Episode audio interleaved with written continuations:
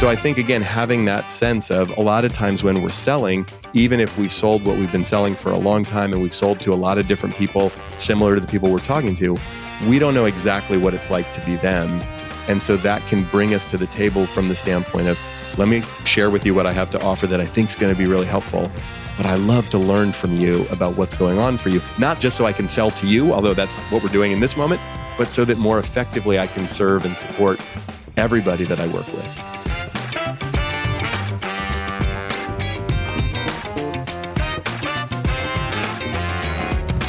Hi, friends. Welcome to the Sales Enablement Podcast. I'm your host, Andy Paul. Now, that was Mike Robbins. Mike's a sought after motivational speaker, a consultant, former professional baseball player, and author of a very interesting book titled We're All in This Together Creating a Team Culture of High Performance, Trust, and Belonging. Now, here's the thing about this book. As I was reading it, I kept thinking, well, this part applies to sales, and that part applies to sales. In fact, when you think about it, Successfully working a complex deal, selling to an enterprise with a lot of stakeholders involved, is, in fact, an exercise in team building. So, Mike and I are going to talk about his four pillars for successfully building teams. And unlike in most books about team building, these lessons are not you know, directed at leaders. It's really about what you can do as an individual to be part of that team and help build the culture, how you contribute to building the culture of the team. So we dive deep into the need for authenticity and vulnerability in our communications, just as we do in sales. We dig into how successful, effective teams enable individuals to problem solve and pivot and adjust when strategies aren't working, just as you need to do in sales. So we'll get into all that and much, much more. But before we get to Mike, I want to remind you to subscribe to this podcast wherever you listen to it. And if you subscribe, we'd certainly appreciate it if you could give us your feedback about how we're doing in the form of a review. Thank you. All right, let's jump into it with Mike. Mike Robbins, welcome to the show. Hey, thanks for having me, Andy. Glad to be here. Well, it's glad to have you. So, you're joining us from where? I live just north of San Francisco in uh, Marin County, across mm-hmm. the Golden Gate Bridge. Got it. Got it. And how's how's things there? Quiet these days? Quiet, yeah, as as it is in many places. But uh, you know, looking forward to life returning to some sense of normalcy at some point. Yeah. And do you have kids at home? We do. We've got uh, two girls, 14 and 11. So an eighth grader and a fifth grader who've, uh, you know, learned how to use Zoom and a lot of other things in the last few months. yeah, isn't that, isn't that amazing? So yeah, homework is, you know, same homework assignments they might have if they're in the classroom or how are they managing that a little little different i mean they're doing projects and different things it, you know definitely got adjusted but uh, you know i have to say I, I, already had an enormous amount of appreciation for educators prior to this, but mm. uh, my my appreciation is run runs even deeper. I think I saw in the early days as all the kids were at home, I saw someone post on on social media somewhere like teachers should make like 10 times what they make. I've been homeschooling my kid for three days and I'm already ready to quit. You know? Absolutely. I, notwithstanding the fact my stepdaughter's a, a public school teacher in Manhattan, but uh, yeah, yeah, they, they definitely uh, deserve more than they get. Uh, so, yeah, and they're going extra extra mile these days. All the videos about teachers, you know, doing the parades in front of the students' homes, and yeah, yeah, it's uh, it's amazing. Essential workers on the front line doing a great job. So true. I mean, I think there's so many different people in our society now that we have a, such a deeper appreciation for what they do and how important it is, and all of the different aspects of uh, you know what what people do and how they do it, and how important uh, it is to make make the the world go round, so to speak. Yeah, like people working in the grocery stores. I mean, yeah. here here in Manhattan, it's it's uh, you know sort of ground zero for the infection so far. It's like, yeah, yeah, these these people are risking their health, showing up and working at these jobs that uh, you know hourly wage jobs and probably not much above minimum wage, and and yeah. uh, they show up every day and work. Well, and you think, I mean, if you go into, you know, be a firefighter or a police officer, or you go into the military, or even, you know, into the medical profession, I mean, there are things people do knowing that I'm going to put myself at risk. But I don't think when someone got a job as a, you know, a postal worker or, uh, you know, working at the grocery store, they thought that there was going to be some aspect of health risk by doing that in terms of, you know, putting their health and their life at stake. And here they are showing up to do it for us, which is remarkable. It is. Yeah, no, absolutely. Gratitude uh, is not strong enough for what, what these people are doing and yeah. keeping us fed. Because just imagine what would happen in this situation if there wasn't access to food. I know. Um, Yeah, it would be much different than the way we're we're treating it. It's bad enough as it is. So, Yeah. well, we're gonna we're gonna talk about uh, something somewhat related. We're gonna talk about team culture. Yes. Uh, we're talking about your book called Together Creating a Team Culture of High Performance, Trust, and Belonging, which, you know, this whole idea of trust and belonging in our society today is, is an important issue.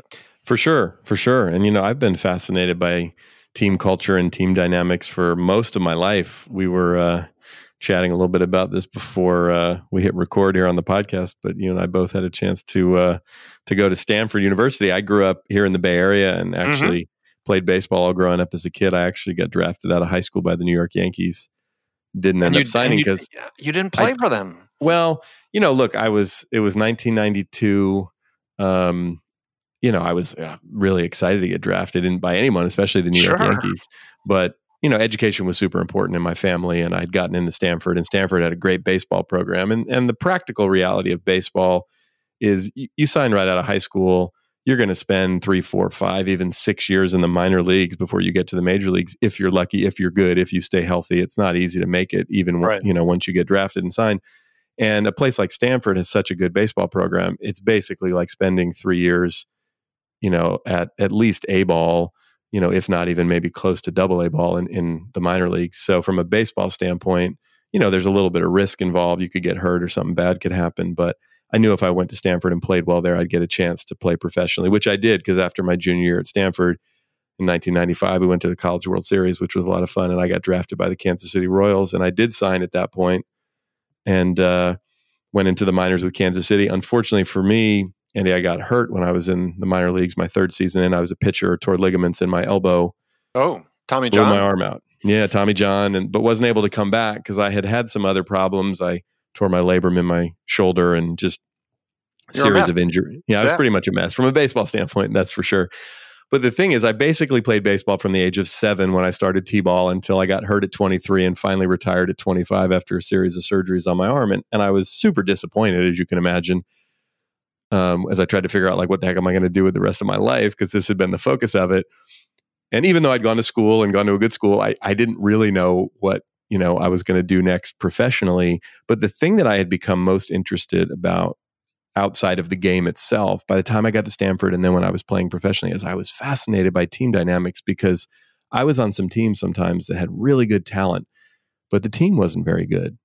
Like, you know, egos and you know, people were mad about their roles or didn't like the coach or didn't like each other or whatever the heck it was. But it was like the chemistry was off on the team. And then I was on some other teams where, you know, the talent was good, not extraordinary, but the team was incredible. We would like beat other teams that had better players than we did Mm-hmm. which was like, well, how does that work? Because in sports, you know, you figure baseball, any other sport, you figure if we got the best players, we should have the best team.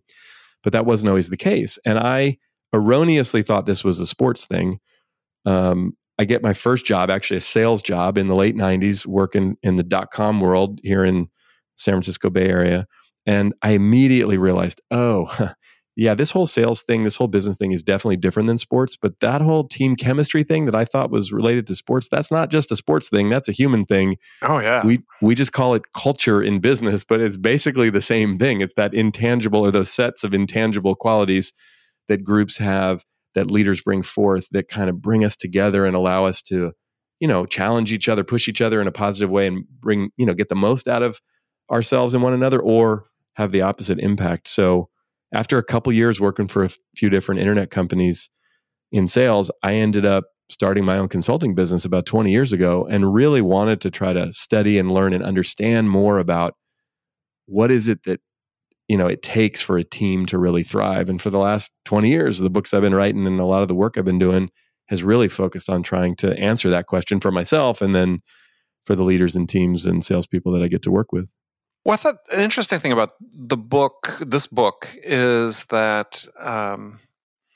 it's in my mind, it sort of raises the question: is, is sort of where the the shared responsibility is, or where the line is drawn between the leader having responsibility for creating the culture and the Right. contribution of the individuals. Yeah. Well, it's it's a good question. I mean, you know, the the the title of the book and the focus of it is we're all in this together. And I think, look, even in really competitive environments, which a lot of people listening to your show I know are, you know, they're competitive salespeople. They want to produce results. They may have leadership positions or not. But the thing that's interesting is I've always believed that it's both. Obviously, if you're in a leadership role um, again, this could be at work with your team, but this can also be in your family. And, and it, like, of, of course, it's part of your responsibility to think about the culture. You know, how do I lead? What are the values that I have? The larger values of the company, of the like, right? However, really strong cultures ultimately everyone takes some level of responsibility for the culture itself because any culture is just made up of a group of individuals that choose to buy into something exactly. bigger than themselves and that's the thing. I mean, and even though we all understand culture and most of us have had at least some experience in our lives of being a part of teams that had that, you know, good, strong chemistry, it's more the exception than the rule, quite frankly. But when it happens and when we can sort of, you know, crack that code, if you will, it's extraordinary for everybody involved. I often will say to people, look, even if you literally don't care about anyone else but yourself and your own individual performance, it's actually in your best interest to be part of a good team because we all know that success is contagious. And when you're on a winning team, whether it's in sports or in sales or in business, it not only makes you better, it makes you more valuable. I mean, think about it just in sports terms. Sure. You take a mediocre player in the NBA or in, you know, soccer or in baseball or in any of the sports, right? Mediocre. And I say that with quotes. Obviously, every professional athlete is extraordinarily talented, even if they're mediocre by right. pro, pro sports standards. But you take that mediocre player and they are on a championship team versus that same mediocre player on a mediocre team or a not very good team the one on the championship team is more valuable in the sense that they'll literally sign a bigger contract the next time around because why they're on a championship team. Like they have some intangible quality, or at least the perception is they do. They know how to win. They've been around that before. They're going to bring something to the locker room or to the team that's more simply than just their skills. But it's true in business. It's like, you know, you work for a, a great company with a great brand, or even inside of a company, your team, the team that you're a part of, is really producing results. All of a sudden, they're like, hey, I want that guy Andy on my team because he's obviously, you know, knows how to win. He, they're winning over there. Let's right. hire him. Let's bring him in. But one of the key things, though, in that environment, though, is that individual has to understand, and this is what I think the savvy professional athletes do, is that they understand that they may be signing a bigger contract. They may have been on a championship team, but they understand they're still mediocre. Yes. Right? You gotta have some some self awareness, right? Right. It's a self awareness, and they so they know that their role the good ones know that their role is when they go to that next team, it's to be and, and mediocre. Again, that sounds so uh, negative. It's it's yeah. just that they are at their best, they're not as good as some other people, right? Yes. And let's talk about that way. And so in sales, the same way is that yeah, you may be on a great team and you may say, "Hey, I'm performing to the best of my ability," and then you get recruited to go to another team, another company. I've seen lots of sellers make this mistake. They think, "Well, I'm really good. Mm. And you know, they take that big offer to go jump up to the next level, perhaps another company, not understanding their strength is being part of a team. It's true. It's really true. And and I think a lot of times what happens is look, I mean, we see this a lot. We've all seen this in sales, but also in the economy, right? It's like we're never quite as good us individually and even collectively as we are when the economy is roaring and we're never quite as bad as when the economy's in the tank because or we're never quite as good when we work for that really hot startup that's know, that right the, the product's just flying off the shelves. Well, well, you know what's interesting? I remember so my so my ex- initial experience in sales. I was telling you this before we got started with the podcast. Mm-hmm. Like I went to go work for a company called Twenty Four Seven Media in 1998. Basically, we repped about 600 websites and we sold their you know banner ads for them in those days. It was the early day of on, online ad sales. But we, you know, we had sites like MapQuest and sure. others that we, you know, so we're calling up ad agencies and you know, and you could buy just the one site or a whole channel that was in a certain category or the whole the whole network. And um, I didn't know much about anything. I worked there for about a year and a half, but the dot com boom was happening and I was making some money and I was figuring some stuff out. Then I went to go, I took a job working for a small sports website based in Seattle called rivals.com. And I was like, oh, this will be better because I know about sports and I'm a former athlete. What I found though, and didn't realize, it was a really hard sell because I was competing against ESPN and CBS Sportsline, which were the 2 mm-hmm. main sports websites at the time that people were watching. Nobody had heard of rivals.com. They didn't know what it was. And it was a really hard sell. I didn't realize that I took the job because they paid me more money and gave me stock options. And I thought, oh, I know how to do this. I was 26 and I knew everything and I'd worked for a year and a half. And, but it was humbling because I realized, like, oh, sales is, yes, you have to have skills, you have to know what you're doing, you have to have good relationship skills, but like what you're selling actually matters. I mean, it was a pretty basic realization. But for me, it was a really important one because I hadn't really thought it through in terms of what does it take to be successful.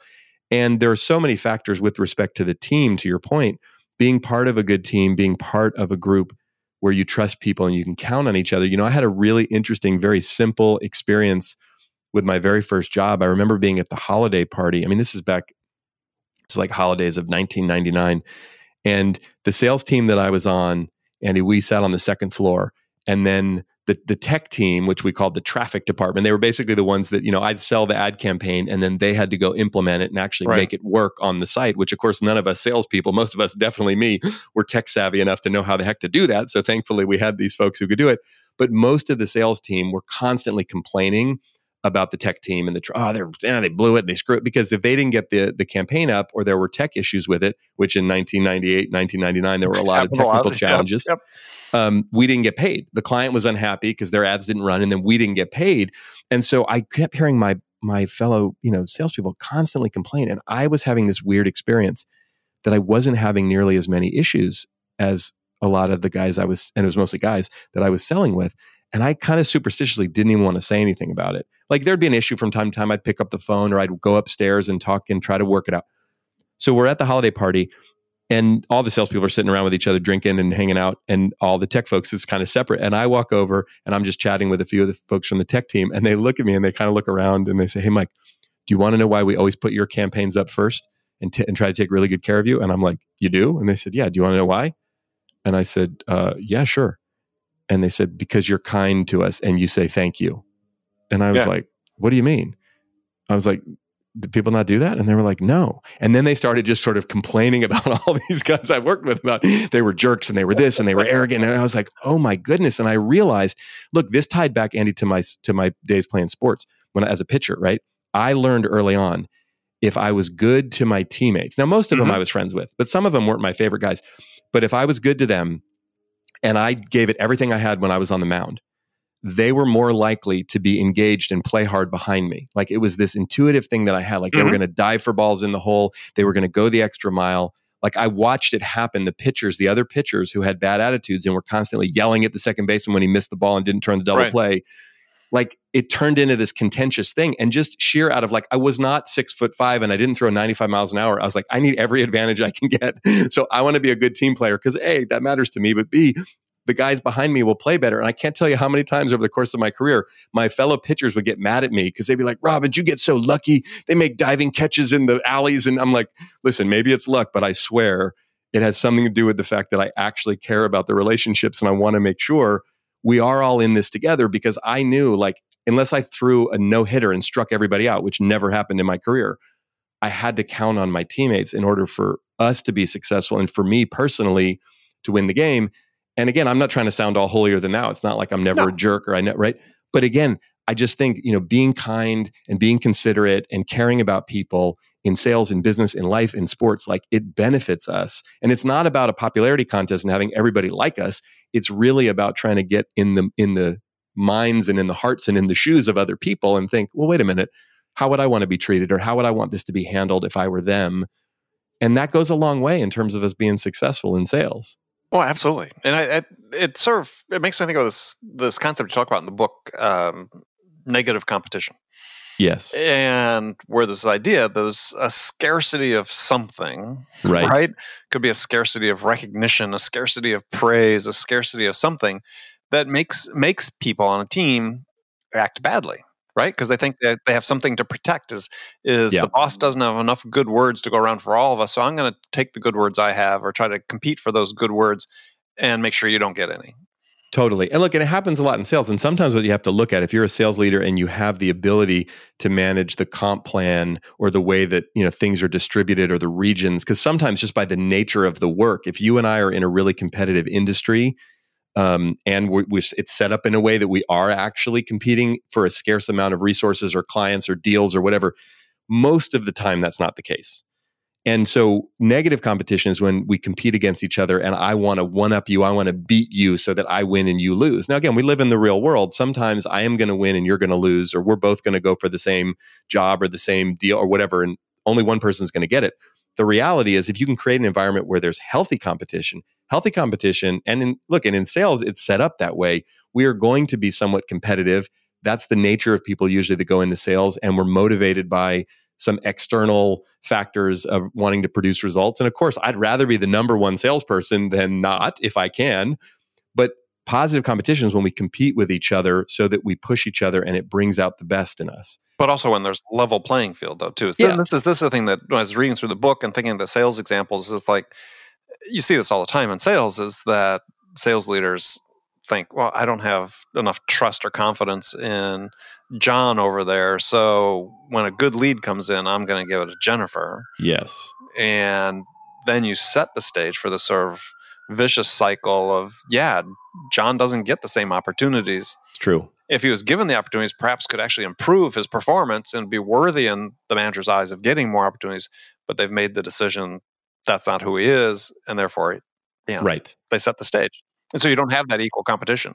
It, it, yeah, absolutely. And in that scenario, though, I mean, again, you know this as well or better than I do, given the work that you do and people listening. But what the other thing that I would say to that, though, is it it's almost never perfect in terms of the level playing field. One of the things, though, that I find works well for sales leaders in those situations, because at the end of the day, every sales leader started in sales themselves and is oriented around the goal that he or she has for the team, right? Their quota mm-hmm. is now the whole team's quota. And look, if I've got a team of five people and a lead comes in and I'm a sales leader and it's set up in such a way that I'm not actually closing deals myself, I have to sort of ferret those out to the team. I'm going to give it to the best one if it's a big one because I don't want to blow this, right?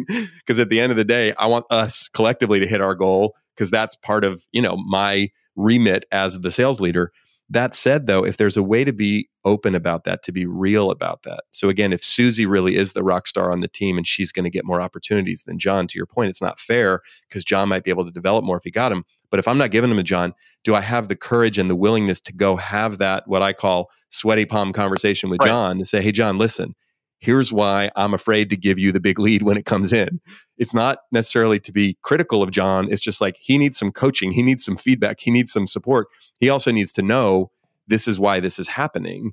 Do you know what I mean? Because most people can handle bad news if we're um, direct about it, if we're respectful about it, if we're upfront about it. What we often do is we kind of dance around it or we sugarcoat it or we justify it or we do all the things we do as human beings. Because like look i just want to get the deal closed. I'm just giving it to susie. If john gets upset whatever he's got to get over it. Yeah. You know? Well, i think it's it's yeah the whole example is tied to a lot of things in the book not just the, the sweaty palm conversations. Because you know, and the managers oftentimes when they're we're in that scenario where there's not the unequal where there is the unequal distribution, excuse me, of of opportunities, let's say, or resources to support it is you know you talk about authenticity in the book mm-hmm. is that level of authenticity is is yeah. not present right and on on your scale that you have of of uh, authenticity at one end and and what was on the other end of that well it, it's a continuum it's like phony on one side yeah, authenticity phony, on right. the other side in the middle is honesty and i think right. one of the one of the tricky things that look in, in life in sales specifically? What are we trying to do? We're trying to get people to say yes right? We're trying to sell a product a service an idea to get people to influence them. And one of the things that we've all bought into myself included is that in order to get people to say yes to us we have to say the right thing to get them to say yes. And while there's some practical truth and reality to that what people respond to the most especially in today's world is authenticity. And what that means is the way i define authenticity is it's honesty without self righteousness and with vulnerability. So we have to remove our self righteousness. Right. And then add some vulnerability to it. Now we start to get into a realm where people can trust us. And at the end of the day, as important as you know our sales quota, quota or goal may be, or as much as we want to close a deal or you know really expand an account or whatever, what's going to allow that to happen is an ability to actually build trust and over time, sometimes that means in the short term, we don't get exactly what we want or we don't say exactly the right thing or we don't spin it the way you know.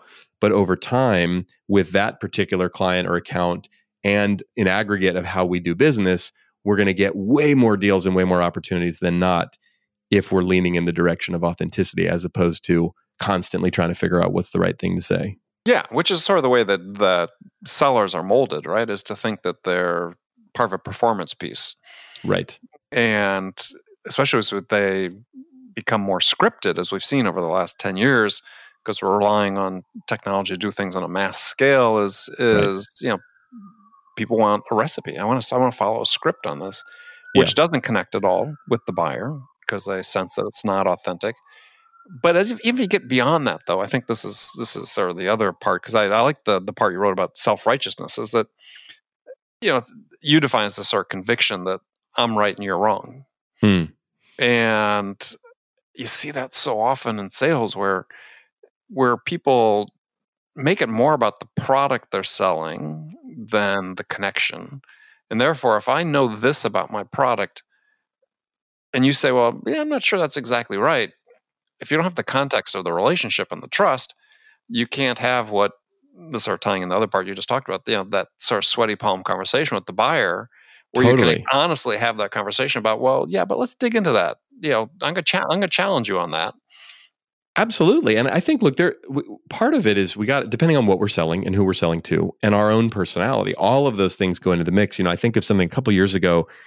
We needed some updates with our website and some tech stuff that we, you know, eh, and I was looking for someone to partner with and it's not my favorite thing and i don't like doing it and my team knows i get all kind of bent out of shape but whatever it's that's a separate issue. But we get on the phone and we're talking to some different people and we'll this guy comes on yeah exactly. But but this guy comes on and he was really highly recommended and he's really good and and he gets on the phone with us and immediately starts telling me all the things that are wrong with the website and what we're doing and how we're doing it. And, and like none of what he was saying was untrue. Do you know what I mean? Like it was yeah. it was resonating like he's right, he's right, he's right, he's right.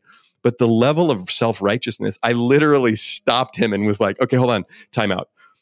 I can't listen to this anymore. I'm getting defensive because like you know and i and i actually gave him some unsolicited advice from me and i said to him i'm going to stop this we're going to end this call because i'm done and in the future, for if you want to talk to me again, or I would just offer this to you, you might want to spend a little bit of time like connecting with me first and actually asking me what I want and what I'm interested in before you come in telling me all the things that are wrong. Because the natural human response to self righteousness is defensiveness.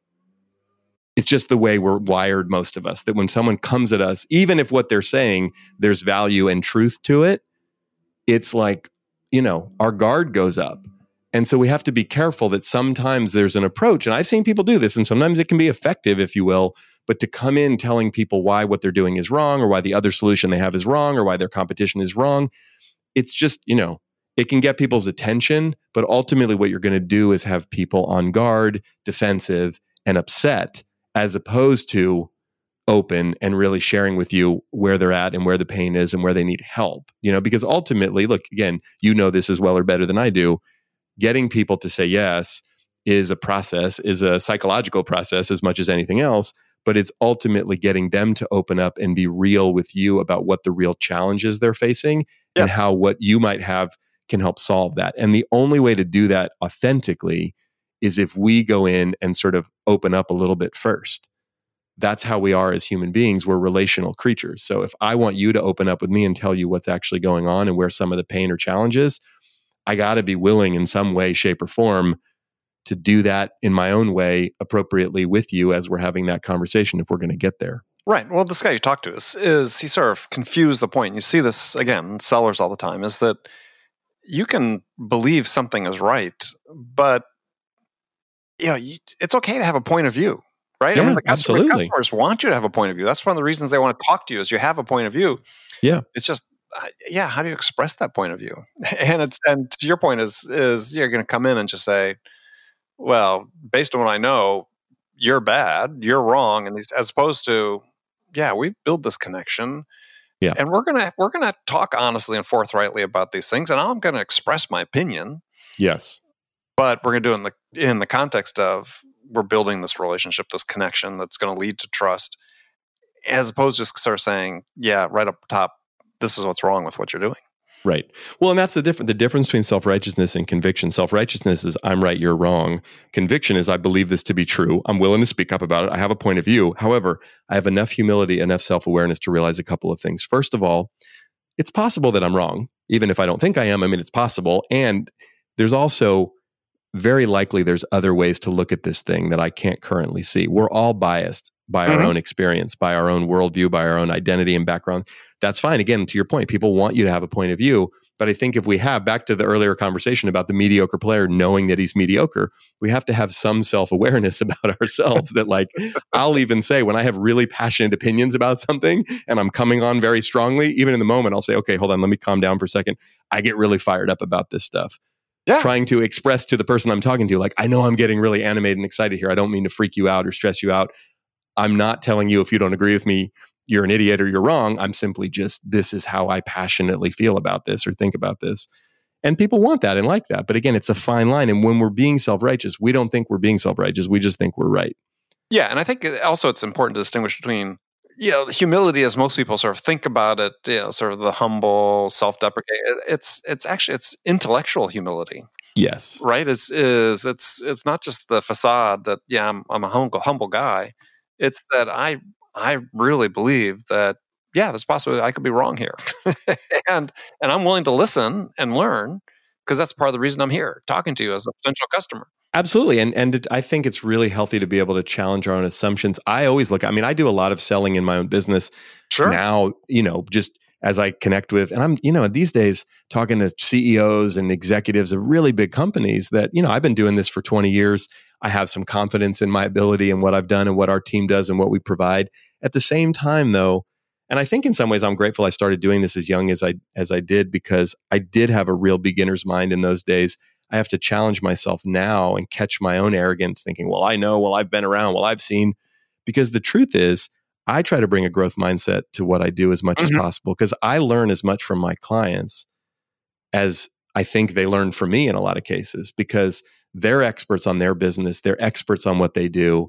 My job in the work that I do when I come in to speak or consult or work is like I know things about leadership, about teamwork, about culture, about a lot of the stuff that I've studied and researched. But I'm the first to admit when I sit in a room with a CEO and his or her executive team, I don't know what it's like to be them. I've never had those jobs or those roles. Mm-hmm. You know, even spending a couple years in sales, when I talk to like a chief revenue officer for a big company in Silicon Valley, like I have no idea the amount of pressure that person's under personally. Like I can empathize with it. They can tell me about it. I've heard a lot of stories from people like that, but I've never sat in that seat.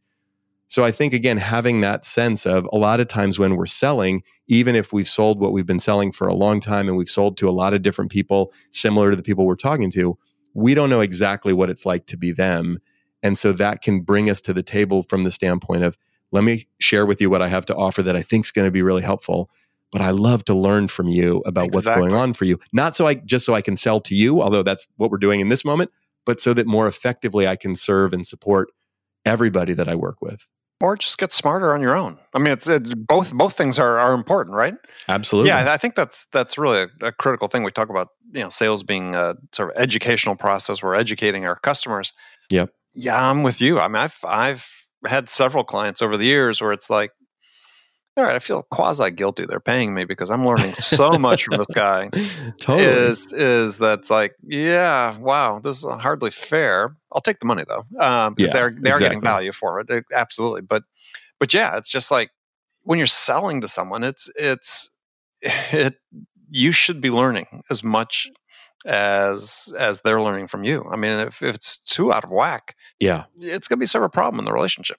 Absolutely. Well, I also think, look, sales is one of the most vulnerable professions that we can be in because we're sure. putting ourselves out there. Yep. We're hearing a lot of no's, getting a lot of rejections. You can't really hide. I mean, the the upside is again, not only can you make some money and have some impact and move along, you know, you also know what the goal is. It's really clear. When I talk to people, salespeople, about folks who are in non-sales roles, like again, not to disparage it by any stretch but imagine if you're in finance or you're in hr or you're in legal or even have a you know a, an engineering tech job as engaging as those that work can be it's harder to determine am i doing a good job or not in sales kind of like in sports it's sort of cut and dry, at least in terms of the result. Sure. Here are the numbers. The numbers don't lie for better or worse. Now, again, the numbers don't tell the whole story, but here's my goal. I got to hit the goal or exceed the goal. Great. Or I don't hit the goal and oops. And, you know, it's scary because we can't hide from it. And it's like the constant scoreboard. But for a lot of us, myself included, I actually like that because the numbers aren't personal. The numbers aren't uh, ambiguous. The numbers are just the numbers. They're just the scoreboard. They're not the game, but they Mhm. tell me a lot about the game I'm playing. And do I need to focus in a different way in how I'm playing or adjust it in some way or not? It's just constant feedback. And so the reason, though, that I say that is because in working with a lot of salespeople and sales leaders and sales teams over the years, what happens is dealing with the vulnerability of sales, dealing with the failure, the publicness of it, even if it's just you and your sales manager who knows your number, that can make people do some really weird things, sometimes unethical, sometimes not all that friendly, sometimes not all that kind. And we just have to be aware of it because the hardest part of sales is not the selling often, it's the dealing with the rejection and the ups and the downs of the whole process. Yeah, I mean it, it's it's both, right? I mean, I think that I think that rejection is certainly a big part of it, but I think that there's yes, been spending a lot more time thinking about this in the last few years. And it's just we're having harder time connecting, Yes. and so this rejection is uh, to me is sort of like multifaceted. It's it's yeah, it's the rejection. Maybe we didn't get the order, but then it's not having the self awareness you talk about to really understand that there was actually a re- sort of rejection on a personal level. Yeah. Because ultimately, I believe, and it's been my experience over decades of sales of all types, is that it's ultimately about me. Yeah. You know, it is a For sure. referendum. It's a referendum about me personally. It doesn't matter what the product is that I'm selling. Is that, and so if if I don't get the order, I don't look at it as well. You know, the, the product's bad or the product doesn't work or or whatever. It's like I failed in some some degree, and I need to find out what that degree was. Right. Well, and the healthy side of that is if we can do some self reflection, have some self awareness to look at how can I make some adjustments. The unhealthy side is when, and all of us do this, some of us more than others, we take it really personally and it becomes this, again, indictment of who I am, as opposed to, well, they just said no. Do you know what I mean? And again, I don't mean to oversimplify it because I'm about as sensitive as the next person. I hate hearing no. Do you know what I mean? Right. Like, I have stories I can tell you, like, oh, that guy said no. What about, you know? But I think at some level, it really is. You know, it's it's all the cliches in the world. It's the Wayne Gretzky, I missed 100 percent of the shots I never took phenomenon mm-hmm. that we all know and we've all heard in every sales training and and sort of motivational speech you've ever heard at a sales meeting. People say that stuff, but the reality is, you know, how we orient ourselves and the mindset that we take is really important. You know, one of the first sales leaders that I ever had said to me early on in my very first sales job, he said, "Mike, how good are you at making friends?" And I was like, uh, I don't know, like, good, I guess. I, I, I could tell it was some kind of a weird trick question. And he said, Well, good. He said, Look, people don't like it when they're being sold to. He goes, But everybody likes making friends and people like buying stuff from their friends. So just go out and make a bunch of friends and you'll have a pretty decent time selling. And I was like, Is that really it? And it was a little bit of an oversimplification.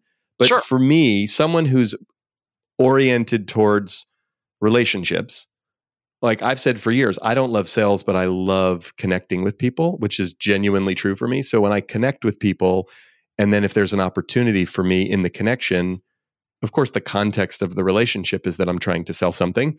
But for me, it's a lot easier to come from that place when I go from I got to sell something, I got I got to hit this number, I got I put a ton of pressure on myself, and I put all the attention on me, which is never usually a good thing, because I'm not really paying attention to them. Yeah, well, and this this all ties back to points we talked about before. Is is to make that connection. The vulnerability is really really critical, right? To build trust. You know, that oftentimes people think, well, if I can build trust with somebody, I can demonstrate vulnerability. Where they don't really understand is you vulnerability is the precedent to Yes. building trust, right? have to Totally. take that risk. Um, my friend Charlie Green, you know, writes extensively about trust and and you know uses this term, you know, bring a risky gift. You know, when you're building a relationship, you know, what what are you going to take a risk on from a vulnerability standpoint Yes.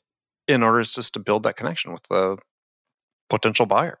Absolutely. Absolutely. I mean, and sometimes it's as simple as just, you know, the asking for the sale at times. Sometimes it's the it's the admitting something about yourself or sharing something about yourself. Sometimes it's admitting you don't know something or, you know, I often say to salespeople that I'm coaching, it's like, look, it's okay to screw up. People don't expect you to be perfect. It's how do you handle the screw up? that often, and that same thing for leaders, you know, oh, I can't do that, or I'm embarrassed, or I hope they didn't notice. Look, what's even worse is when we try to cover it up and people realize, like, oh, he just, he or she just wasn't telling me the truth. Again, most of the time, people can handle the truth if we're direct about it and we're respectful about it. Yeah, well, it's, it's I've told the story, so I won't tell the whole thing again. But my first interview for my first job uh, out of school in Oakland, I got it because I refused to try to BS the person interviewing me. really? Yeah. Makes I mean, sense. asked, me a question I didn't know the answer to, and I said, "Well, hmm, I studied this at school, but it's just drawing a blank. Uh, can I find out the answer and call you back tomorrow?" yeah. And Great. And look, people appreciate that. It's refreshing, right? I was Yeah. watching my my family and I were watching uh binge watching a show called Parenthood that my wife and I watched years ago when it first was on and we love it. But there's a scene that we were just watching in this episode where one of the kids, she's a, you know, senior in high school, sits down to have a college interview with a woman who graduated from UC Berkeley and she's nervous and she doesn't want to do it. And, and then she sits down and the interview's going kind of not well at first and it's awkward. And she looks at the woman and says, I'm feeling really nervous and I've been trying to figure out like how I'm supposed to act and I don't really know how to act. And the woman said to her, Oh, just be yourself. And then she tells the story of her first college interview and how terrible it went. And they start laughing. And then, of course, the thing ends up going incredibly well. But it was, to me, it was like a great example of sometimes in life, you know, the sales call that's going sideways. Can we turn that thing around by just being real with the person that we're with or the people that we're with? Because I've often said for years, you know, as someone who not only does a lot of selling, but has been giving presentations for the last, you know, two decades, of course, you can imagine there's been a handful of them over the years, especially in the early days, that were really bad. But I learned a lot from some of those bad ones. And one of the things that I learned about giving a presentation in a room when it's going poorly is that it's not just bad for the presenter, it's bad for everybody. We're literally all in this terrible presentation Absolutely. together, right? Absolutely. We've all sat through those. we all have to suffer through it. And in some way, it's like, look, the person that I'm trying to sell to, they ultimately do want to buy, whether it's from me or someone else. And the person I'm giving the presentation to, we're all in that same room in that same conversation together, even if it's on Zoom or Skype or whatever. So, in a way, if we can think about it more in terms of where do we find common ground and where do we connect with each other? If I'm a senior leader and I'm working with lots of people down through the organization at different levels, yeah, we're different in terms of our roles and our backgrounds, but we have that common ground as human beings. I mean, that's the fundamental core of a lot of my work and research over the years with teams is just that when it comes down to it, people are more effective and successful when they're able to connect with other human beings, Yes. human to human. As simple as that sounds. core of my work as well. I mean, that's philosophy runs through this whole show. In the books I've written is, and I use the word, and I'm glad you did because we're so wrap up on this note. Is you know the the the reason you want to be vulnerable and express some vulnerability is to find that common ground. Yeah. You know, it, you may be talking to someone who, with whom you have sort of diametrically opposed positions on a number of issues, right? Mhm. and it could even be with having to do with what you're trying to sell. But you can't have a discussion unless you're going to establish some common ground. Yeah. And the common ground comes from willing to be vulnerable about something, finding something that's a shared experience. Yeah. That, you know, shows this vulnerability and, and the other person can relate to. And you can start the discussion around that and it builds outward from the common ground as opposed to trying to say, I'm going to attack that that position you have or challenge that position you have. right. Let's start in the middle. Absolutely. Well, even if we have similar experiences, like you and I talking before we hit record on the podcast, that we happen to have gone to the same college, even though it was at different times, we can tell stories. And what, what, what really connects that is not as much the shared experience as more of kind of the shared emotional experience. So I could talk Right. to someone and we could be from halfway around the world, different places, different language, different races, different culture, different gender, on and on and on and on and on. We look at each other and go, well, we're so different. But if I'm willing to sort of lower the waterline on my iceberg as a human being, get vulnerable, we're going to find some common ground because you know what? I may not know what it's like to be them. I may know what, not know what it's like to do what they do to be where they're from, but I know what it's like to be nervous. I know what it's like to be excited. I know what it's like to be angry. I mean, the human emotional aspects of life, that's where we can ultimately find common Yep. ground always. And if we happen to have shared experiences or shared interests or whatever, we can talk about a sports team or a band or a place we like to travel. Great. But those are a little more superficial. What we're really trying to get to is that shared common ground, emotionally human to human. Yeah, no, it's a, a great way to put it. And yeah, I was just um, had interviewed on the show uh, Jonah Berger, who has written a book called Catalyst uh, about how, to, Mhm. how to change minds. and he he talks about that as you know this this emotional common ground you find with people, and he gave some great examples in the book uh, from sort of a political standpoint. Mm-hmm. But yeah, is is if you can make that connection where you have that shared emotional experience, um, that opens the door.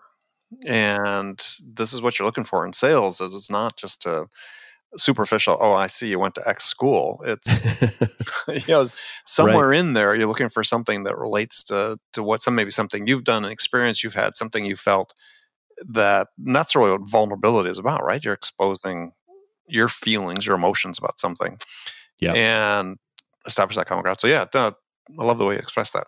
Thanks.